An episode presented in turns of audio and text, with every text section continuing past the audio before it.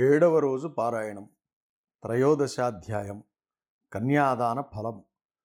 వశిష్ఠ ఉవాచ రాజా ఎంత చెప్పినా తరగని ఈ కార్తీక మహాత్మ్య పురాణములో కార్తీక మాసంలో చేయవలసిన ధర్మాల గురించి చెబుతాను. ఏకాగ్రచిత్తుడవై విను. తప్పనిసరిగా చేయవలసిన వానిని చేయకపోవడం వలన పాపాలను కలిగించేవి అయిన ఈ కార్తీక ధర్మాలన్నీ కూడా నా తండ్రి అయిన బ్రహ్మదేవుని ద్వారా నాకు బోధించబడ్డాయి. నీకిప్పుడు వాటిని వివరిస్తాను. జనక రాజేంద్ర ఈ కార్తీక మాసంలో కన్యాదాన ప్రాతస్నానములు యోగ్యుడైన బ్రాహ్మణ బాలకునకు ఉపనయనము చేయించడం విద్యాదాన వస్త్రదాన అన్నదానములు ఇవి చాలా ప్రధానమైనవి. బ్రాహ్మణ కుమారునికి కార్తీక మాసములో ఒడుగు చేయించి దక్షిణను సమర్పించడం వలన పూర్వజన్మ పాపాలు కూడా తొలగిపోతాయి. ఆ విధముగా తమ ధనముతో ఉపనయనము చేయించబడిన వటువు చేసే గాయత్రి జపము వల్ల దాత పంచమహాపాతకాలు నశించిపోతాయి. వంద రావి చెట్లు నాటించినా వంద తోటలను వేయించినా వంద నూతులను దిగుడు బావులను నిర్మించిన పదివేల చెరువులను తవ్వించినా వచ్చే పుణ్యం ఎంతైతే ఉంటుందో అది పేద బ్రాహ్మణ బాలునికి ఉపనయనము చేయించడం వలన కలిగే పుణ్యంలో పదహారో వంతుకు కూడా సమానము కాదు. మరో విషయమును గుర్తుంచుకో.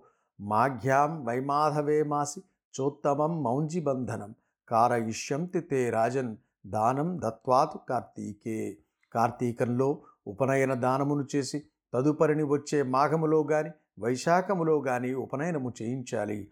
సాధువులు శ్రోత్రియులైన బ్రాహ్మణ బాలకులకు ఉపనయనమును చేయించడం వలన అనంత పుణ్యము కలుగుతుందని ధర్మవేత్తలైన మునులందరూ కూడా చెప్పి ఉన్నారు. అటువంటి ఉపనయనానికి కార్తీక మాసంలో సంకల్పమును చెప్పుకుని ఫలానా వారికి నేను నా ద్రవ్యముతో ఉపనయనమును చేయిస్తాను అని వాగ్దానము చేయడం వలన కలిగే సత్ఫలితాన్ని చెప్పడానికి స్వర్గలోక వాసులకు కూడా సాధ్యము కాదని తెలుసుకో. జనక నరపాల ఇతరుల సొమ్ముతో చేసే తీర్థయాత్రలు దేవ బ్రాహ్మణ సమారాధనలు వీని వలన కలిగే పుణ్యం ఆ ధనదాతలకే చెందుతుందన్న విషయము జగద్విదితమే కదా. కార్తీకములో తమ ధనముతో ఒక బ్రాహ్మణునకు ఉపనయనముతో పాటు వివాహమును కూడా చేయించడం వలన తత్పుణ్యము మరింతగా ఇనుబడిస్తుంది. కన్యాదానం తు కార్తిక్యాం యక్కుర్యాత్ భక్తితో నఘ. స్వయం పాపైర్ వినిర్ముక్త పితృణాం బ్రహ్మణ పదం. కార్తీకములో కన్యాదానమాచరించిన వాడు స్వయముగా వాడు తరించడమే గాక వాని పితరులందరికీ కూడా బ్రహ్మలోక ప్రాప్తిని కలిగించిన వాడవుతాడు. ఇందుకు నిదర్శనముగా ఒక ఇతిహాసమును చెబుతాను విను. సువీరోపాఖ్యానము. ద్వాపర యుగంలో వంగదేశాన దుర్మార్గుడైన సువీరుడనే రాజు ఉండేవాడు. లేడి కన్నుల వంటి సోగ కన్నులు గల సుందరాంగి ఒకతే అతని భార్యగా ఉండేది. దైవయోగం వలన సువీరుడు దాయాదులచే ఓడింపబడినవాడై రాజ్యభ్రష్టుడై అర్ధాంగి అయిన సుందరాంగితో సహా అడవులలోకి పారిపోయి కందమూలాదులతో కాలము గడపసాగాడు. ఇలా ఉండగా అతని భార్య గర్భవతి అయ్యింది. రాజు నర్మదా తీరములో పర్ణశాలను నిర్మించాడు. ఆ పర్ణశాలలనే అతని రాణి ఒక చక్కటి కుమార్తెను ప్రసవించింది. సర్వసంపదలు శత్రువుల పాలైపోవడం తాను అడవుల పాలవడం కందమూలాలతో బతుకుతున్న ఈ రోజుల్లో కడుపు పండి సంతానం కలగడం పోషణకు చిల్లి గవ్వైనా లేని దరిద్రము వీటన్నిటినీ పదే పదే తలుచుకుంటూ తన పురాకృత కర్మలని నిందించుకుంటూ అతి కష్టం మీద ఆ ఆడకూతురుని పెంచుకోసాగారు సువీర దంపతులు. కాలగమనంలో సువీరుని కూతురు చక్కగా ఎదిగి నిజరూప లావణ్య సౌందర్యాదులతో చూసేవారికి నేత్రానందకారిణిగా పరిణమించింది. ఎనిమిదేండ్ల ప్రాయంలోనే ఎంతో మనోహరముగా ఉన్న ఆమెను చూసి మోహితుడైన ఒక మునికుమారుడు ఆ బాలికను తనకిచ్చి పెళ్ళి చేయవలసిందిగా సువీరుని కోరాడు. అందుకా రాజు ఋషిపుత్ర ప్రస్తుతం నేను ఘోర దరిద్రంతో ఉన్నాను. గనుక నేను కోరినంత ధనాన్ని నువ్వు కన్యాశుల్కముగా సమర్పించగలిగితే నీ కోరిక తీరుస్తాను అన్నాడు. ఆ పిల్ల మీద మక్కువ మానుకోలేని ఆ మునిబాలకుడు రాజా నేను కేవలం మునికుమారుడినైన కారణంగా నీవు అడిగినంత ధనమును తక్షణము ఇవ్వలేను. తపస్సు చేత తద్వారా ధనమును సంపాదించి తెచ్చి ఇస్తాను. అంతవరకు ఈ బాలికను నా నిమిత్తమై భద్రపరిచి ఉంచు అని చెప్పాడు. అందుకు సువీరుడు అంగీకరించడంతో ఆ నర్మదా తీరంలోనే తపోనిష్ఠుడై తత్ఫలితంగా అనూహ్య ధనరాశిని సాధించి దానిని తెచ్చి సువీరునికిచ్చాడు. ఆ సొమ్మునకు సంతృప్తి చెందిన రాజు తమ ఇంటి ఆచారము ప్రకారముగా తన కూతురిని మునియోకునికిచ్చి ఆ అరణ్యములోనే కళ్యాణమును జరిపించేశాడు. ఆ బాలిక భర్తతో కలిసి వెళ్ళిపోయినది. తత్కన్యా విక్రయ ద్రవ్యముతో రాజు తన భార్యతో సుఖముగా ఉండసాగాడు. తత్ఫలితముగా సువీరుని భార్య గర్భిణి అయి మళ్ళా ఒక ఆడపిల్లను కన్నది. అందుకు రాజు ఆనందించాడు. పెద్ద పిల్లను అమ్మి ధనమును రాబట్టినట్టే ఈ పిల్ల ద్వారా కూడా మరింత ద్రవ్యమును సంపాదించవచ్చునని సంతోషించాడు. బిడ్డ ఎదుగుతూ ఉంది. ఇదిలా ఉండగా ఒకానొక యతీశ్వరుడు నర్మదా స్నానానికి వచ్చి అక్కడి పర్ణశాలలో ఉన్న సువీరుని అతని భార్యను కుమార్తెను చూసి ఓయి నేను కౌండిన్య గోత్రజుడైన యతిని. ఈ అరణ్య ప్రాంతంలో సంసారయుతంగా ఉన్న నువ్వెవరివి? అని అడిగాడు.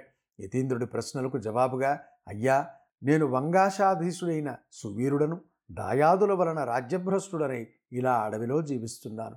న దారిద్ర సమం దుఃఖం న శోక పుత్ర మారణాత్ న చవ్య ధానుగమనేన వియోగ ప్రియాపహాత్.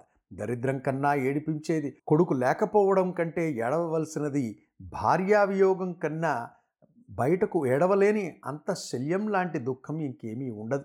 తమకు తెలిసినదే కదా ప్రస్తుతం నేను ఆ విధమైన మూడు రకాల విచారాల వలన అమిత దుఃఖితుడనై ఈ విధముగా కందమూల భక్షణములతో ఈ అరణ్యమే శరణ్యముగా బ్రతుకుచున్నాను. ఈ అరణ్యంలోనే తొలిచూలుగా నాకు ఒక కూతురు పుట్టినది. ఆమెను ఒక మునికుమారునికి విక్రయించి ఆ ధనముతో ప్రస్తుతానికి సుఖముగానే బ్రతుకుతున్నాను. ఇది నా రెండవ కూతురు. ఈమె నా భార్య. నా గురించి ఇంకా ఏ వివరాలు కావాలో అడిగితే చెబుతాను అన్నాడు సువీరుడు. సువీరుడిచ్చిన సమాధానానికి ఆశ్చర్యపోతూనే ఆ యతీంద్రుడు ఓ రాజా ఎంత పని చేశావు? మూర్ఖుడవై అగణితమైన పాపాన్ని పోగు చేసి పెట్టుకున్నావు. కన్యాద్రవ్యేణ యో జీవే దశపత్రం సగచ్చతి. దేవాన్ ఋషీన్ పితృన్ క్యాపి కన్యాద్రవ్యేణ తర్పయేత్. శాపం దాస్యంతి తే. సర్వే జన్మ జన్మన్యపుత్రతాం. ఆడపిల్లని అమ్ముకుని అలా వచ్చిన డబ్బుతో జీవించేవారు. మరణాంతాన అసిపత్రం అనే నరకము పాలవుతారు. ఆ సొమ్ముతో దేవ ఋషి పితృగణాలకు చేసిన అర్చన తర్పణాదుల వలన ఆ దేవ ఋషి పిత్రాదులందరూ కూడా నరకాన్ని చవిచూస్తారు. అంతేకాదు కర్తకు జన్మ జన్మలకు కూడా పుత్ర సంతానము కలగకూడదని శపిస్తారు. ఇక అలా ఆడపిల్లలను అమ్ముకుని జీవించడమే వృత్తిగా పెట్టుకున్న వాళ్ళు ఖచ్చితముగా రౌరవ నరకములో పడతారు. రాజా సర్వేషామేవ పాపానాం ప్రాయశ్చిత్తం విదుర్బుధ కన్యావిక్రయశీలస్య ప్రాయశ్చిత్తం నచోదితం అన్ని రకాల పాపాలకు ఏవో కొన్ని ప్రాయశ్చిత్తాలున్నాయి. కానీ ఈ కన్యాశుల్కము అనబడే ఆడపిల్లని అమ్ముకునే మహాపాపానికి మాత్రం ఏ శాస్త్రములోనూ కూడా ఎటువంటి ప్రాయశ్చిత్తము లేదు. కాబట్టి సువీరా ఈ కార్తీక మాసములో శుక్లపక్షములో నీ రెండవ కుమార్తెకు కన్యాదాన పూర్వకముగా కళ్యాణం జరిపించు. కార్తీక మాసములో విద్యా తేజశీల యుక్తుడైన వరుణికి కన్యాదానమును చేసినవాడు గంగాది సమస్త తీర్థాలలోనూ స్నానదానాదులు చేయడం వలన కలిగే పుణ్యాన్ని యథోక్త దక్షిణాయుతముగా అశ్వమేధాది యాగములను చేసిన వాళ్ళు పొందే సత్ఫలితాన్ని పొందుతాడు అని హితబోధ చేశాడు. కానీ నీచబుద్ధితో కూడుకునిన కూడుకుని ఆ సువీరుడు ఆ సజ్జన సద్బోధన కొట్టిపారేస్తూ బాగా చెప్పావయ్యా బాపడా! పుత్రద్వారా గృహక్షేత్ర వాసోవసు రత్నాద్యలంకారాదులతో ఈ శరీరాన్ని పుష్టిపరిచి సుఖించాలే గాని ధర్మము ధర్మము అంటూ కూర్చుంటే ఎలాగ? అసలు ధర్మం అంటే ఏమిటి? దానం అంటే ఏమిటి? ఫలం అంటే ఏమిటి? పుణ్యలోకాలంటే ఏమిటి? అయ్యా ఋషిగారు ఏదో రకంగా డబ్బును సంపాదించి భోగాలు అనుభవించడమే ప్రధానము. పెద్దపిల్ల విషయంలో కంటే అధికముగా ధనమిచ్చేవానికే నా చిన్నపిల్లని కూడా ఇచ్చి పెళ్ళి చేసి నేను కోరుకునే సుఖభోగాలన్నీ అనుభవిస్తాను. అయినా నా విషయాలన్నీ నీకెందుకు? నీ దారిన నువ్వు వెళ్ళు అని కసరి కొట్టాడు. అంతటితో ఆ తాపసి తన దారిన తాను వెళ్ళిపోయాడు. శృతకీర్త్యుపాఖ్యానము. ఈ సువీరుని పూర్వీకులలో శృతకీర్తి అనే రాజొకడు ఉన్నాడు. సమస్త సద్ధర్మ ప్రవక్త శతాధిక యాగకర్త అయిన ఆ శృతకీర్తి తన పుణ్యకార్యాల వలన స్వర్గంలోని ఇంద్రాదుల చేత గౌరవింపబడుతూ సమస్త సుఖాలను అనుభవిస్తున్నాడు. సువీరునికి యముడు విధించిన శిక్ష కారణముగా యమదూతలు స్వర్గము చేరి అక్కడ సుఖిస్తున్న శృతకీర్తి యొక్క జీవుని పాశబద్ధుని చేసి నరకానికి తీసుకొని వచ్చారు.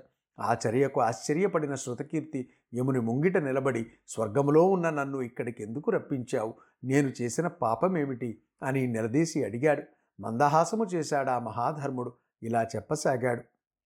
శృతకీర్తి నువ్వు పుణ్యాత్ముడవే స్వర్గార్హుడవే కానీ నీ వంశీకుడైన సువీరుడనేవాడు కన్యను విక్రయించాడు.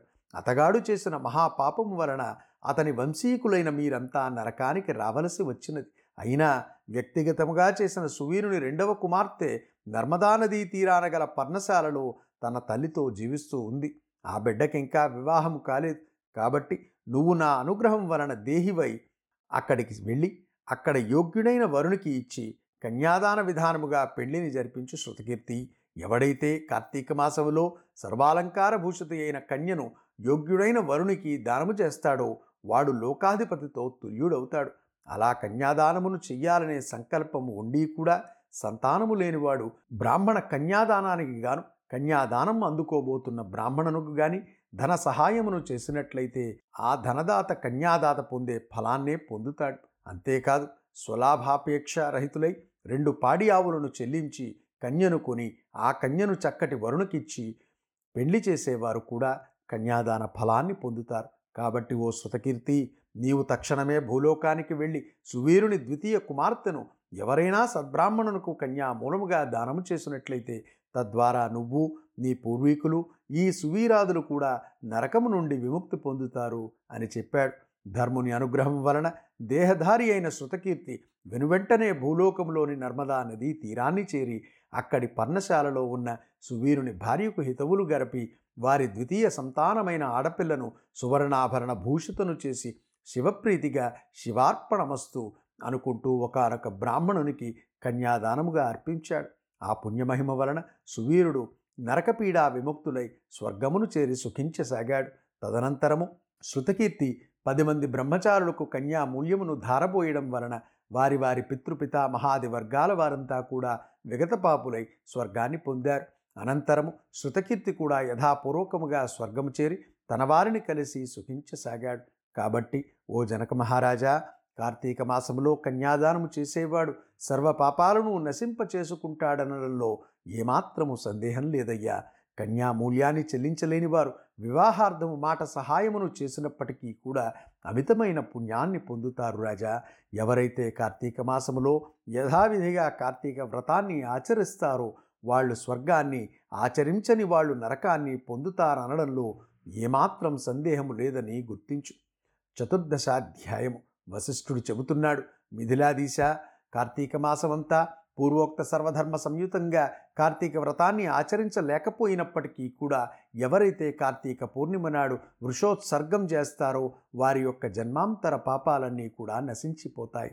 వృషోత్సర్గం జనక మహిపాల ఆవు యొక్క కోడెదూడను అచ్చుబోసి ఆబోతుగా స్వేచ్ఛగా వదలడాన్నే వృషోత్సర్గము అంటారు. ఈ మానవ లోకంలో ఏ ఇతర కర్మాచరణాల వలన కూడా అసాధ్యమైన పుణ్యాన్ని ప్రసాదించే ఈ కార్తీక వ్రతములో భాగముగానే కార్తీక పూర్ణిమ నాడు పితృదేవతా ప్రీత్యర్థము. ఒక కోడె ఆవు దూడను అచ్చుబోసి ఆబోతుగా స్వేచ్ఛగా వదలాలి. అలా చేయడం వలన గయాక్షేత్రములో పితరులకు కోటిసార్లు శ్రాద్ధాన్ని నిర్వహించిన పుణ్యం కలుగుతుంది. యక్కోవాస్మత్కులే జాత పౌర్ణమాస్యాంతు కార్తీకే ఉత్పృజేద్వృషభం నీలం తేన తృప్తా వయం త్వతి కాంక్షంతి నృపశార్దూల పుణ్యలోక స్థిత అపి పుణ్యలోకాలలో ఉన్న పితరులు సైతం తమ కులములో పుట్టిన వాడెవడైనా కార్తీక పౌర్ణమి నాడు నల్లని గిత్తను అచ్చుబోసి వదిలినట్లయితే మనకు అమితానందం కలుగుతుంది కదా అని చింతిస్తూ ఉంటారు రాజా. ధనికుడైనా సరే జీవితంలో ఒక్కసారైనా కార్తీక పౌర్ణమి నాడు వృషోత్సర్గమును చెయ్యనివాడు అంధతామిశ్రమనే నరకాన్ని పొందుతాడు. గయా శ్రాద్ధము వలన కానీ ప్రతి వర్షాబ్ది కాల వల్ల కానీ తీర్థస్థలాల్లో తర్పణం వల్ల కానీ ఈ వృషోత్సర్గంతో సమానమైన ఆనందాన్ని పితరులు పొందరని గయాశ్రాద్ధ వృషోత్సర్గాలు రెండూ సమానమేనని పెద్దలు చెప్పిన వృషోత్సర్గమే ఉత్తమమైనదని తెలుసుకో. వివిధ దానములు. ఇక కార్తీక మాసంలో పండ్లను దానం చేసేవాడు దేవర్షి పితృణాలు మూడింటి నుంచి కూడా విముక్తుడైపోతాడు. దక్షిణాయుతంగా ధాత్రి అంటే ఉసిరిక ఫలాన్ని దానమిచ్చేవాడు సార్వభౌముడవుతాడు. కార్తీక పౌర్ణమి నాడు లింగదానము సమస్త పాపహారకము. అత్యంత పుణ్యదాయకమే కాక ఈ దానము వలన ఈ జన్మలో అనేక భోగాలను అనుభవించి మరుజన్మలో చక్రవర్తిత్వాన్ని పొందుతారు. నిషిద్ధాహారాలు అనంత ఫలదాయకమైన ఈ కార్తీక వ్రతాచరణ సదవకాశము అందరికీ అంత తేలికగా లభ్యము కాదు. అత్యంతోత్కృష్టమైన ఈ కార్తీక మాసములో ఇతరుల అన్నమును పితృశేషమును తినకూడనివి తినడము శ్రాద్ధములకు భోక్తగా వెళ్ళడము నువ్వుల దానము పట్టడము అనే ఐదు మానివేయాలి. ఈ నెలలో సంఘాన్నము శూద్రాన్నము దేవార్చకాన్నము అపరిశుద్ధాన్నము త్యక్తకర్ముని అన్నము విధవా అన్నము అనేవి తినకూడదు. కార్తీక పౌర్ణమి అమావాస్యలలోనూ పితృదివసము నాడు ఆదివారము నాడు సూర్యచంద్రగ్రహణ దినాలలోనూ వ్యతీపాత వైద్రుత్యాది నిషిద్ధ దినాలలోనూ రాత్రి భోజనము నిషిద్ధము. ఈ నెలలో వచ్చే ఏకాదశి నాడు రాత్రింబవళ్ళు రెండు పూటలు కూడా భోజనము చేయకూడదు. ఇటువంటి రోజులలో ఛాయానక్తము అనగా తమ నీడ శరీరపు కొలతకు రెండింతలుగా పడినప్పుడు భుజించుట ఉత్తమమని మహర్షులు చెప్పారు. పరమ పవిత్రమైన ఈ కార్తీకములో నిషిద్ధ దినాలలో భుజించే వారి పాపాలు అగణితముగా పెరిగిపోతాయి. అందువలన కార్తీకములో తైలాభ్యంగనము పగటి నిద్ర కంచుపాత్రలో భోజనము పరాన్న భోజనము గృహస్నానము నిషిద్ధ దినాలలో రాత్రి భోజనము వేదశాస్త్ర నింద అనే ఈ ఏడింటిని జరుపకూడదు. సమర్థులై ఉండి కూడా కార్తీకములో నది స్నానం చేయకుండా ఇంటి దగ్గరనే వేడినీటి స్నానమును చేసినట్లయితే అది కళ్ళుతో చేసిన స్నానానికి సమానమవుతుందని బ్రహ్మశాసనము. సూర్యుడు త్వరలో ఉండగా నదీ స్నానమే అత్యంత ప్రధానము చెరువులో నదులు లేనప్పుడు మాత్రము చెరువులలో గాని కాలువలలో గాని నూతి వద్ద గాని గంగా గోదావరి ఆది మహానదులను స్మరించుకుంటూ స్నానం చేయవచ్చు. ఎక్కడ చేసినా ప్రాతకాలంలోనే స్నానం చేయాలి. అలా చేయని వాళ్ళు నరకాన్ని పొంది అనంతరం చండాలపు జన్మనెత్తుతారు. గంగానది స్మరణమును చేసి స్నానమును చేసి సూర్యమండలగతుడైన శ్రీహరిని ధ్యానించి ఆ విష్ణుగాథా పురాణాదులను ఆలకించి ఇంటికి వెళ్ళాలి.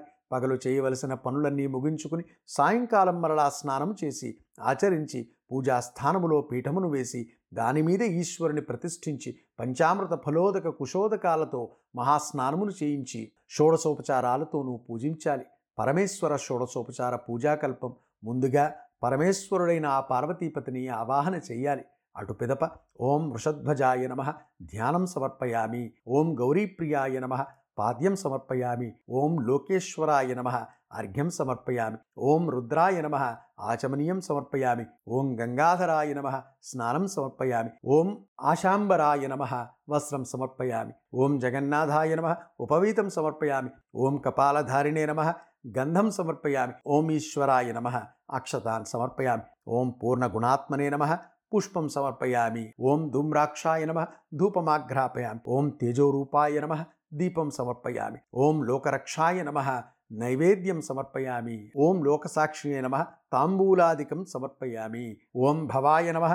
ప్రదక్షిణం సమర్పయామి. ఓం కపాలినే నమ. నమస్కారం సమర్పయామి. జనక మహారాజా పైన చెప్పిన విధముగా షోడశ ఉపచారాలతోనూ గాని లేదా నెల పొడుగునా ప్రతిరోజు సహస్రనామయుతంగా గాని శివపూజ చేసి పూజ యొక్క చివరలో పార్వతీకాంత దేవేశ పద్మజార్ఛ్యాంఘ్రి పంకజ అర్ఘ్యం గృహాణ దైత్యారే దత్తం చేద ముమాపతే అనే మంత్రంతో అర్ఘ్యమును ఇవ్వాలి. అనంతరం యథాశక్తి దీపములను సమర్పించి శక్తివంచన లేకుండా బ్రాహ్మణులకు దానమును ఇవ్వాలి. ఈ ప్రకారంగా కార్తీకము నెల్లాళ్ళు కూడా బ్రాహ్మణ సమేతంగా నక్త వ్రతాన్ని ఆచరించేవాడు వంద వాజపేయాలు వెయ్యేసి సోమాశ్వమేధాలు చేసిన ఫలాన్ని పొందుతాడు. కార్తీకమంతా ఈ మాస నక్త వ్రతాచరణ వలన పుణ్యాధిక్యత పాపనాశనం అవలీలగా ఏర్పడతాయి అనడంలో ఎటువంటి సంకోచము లేదు. కార్తీక చతుర్దశి నాడు పితృప్రీతిగా బ్రాహ్మణులకు భోజనం పెట్టడం వలన పితరులందరూ తృప్తి నొందుతారు. కార్తీక శుద్ధ చతుర్దశి నాడు ఔరస పుత్రుడు చేసే తిలతర్పణం వలన పితృలోకము సర్వము తృప్తి చెందుతుంది. ఈ చతుర్దశి నాడు ఉపవాసం ఉండి శివారాధన చేసి తిలలను దానం చేసినవాడు కైలాసానికి క్షేత్రాధిపతి అవుతాడు. ఈ కార్తీక వ్రతాన్ని ఆచరించిన వాళ్ళు తప్పకుండా తమ పాపాలను పోగొట్టుకున్న వాళ్ళై మోక్షగాములు అవుతారు. జనక మహారాజా కార్తీక పురాణములో ముఖ్యంగా ఈ పద్నాలుగవ అధ్యాయాన్ని శ్రద్ధాభక్తులతో చదివినా వినినా కూడా వాళ్ళు సమస్త పాపాలకు ప్రాయశ్చిత్తం చేసుకోవడం ద్వారా కలిగే ఫలితాన్ని పొందుతారు. ఏవం శ్రీ స్కాంద పురాణ అంతర్గత కార్తీక మహాత్మ్యే త్రయోదశ చతుర్దశాధ్యాయో సమాప్త. సప్తమ దినము పారాయణము సమాప్తము.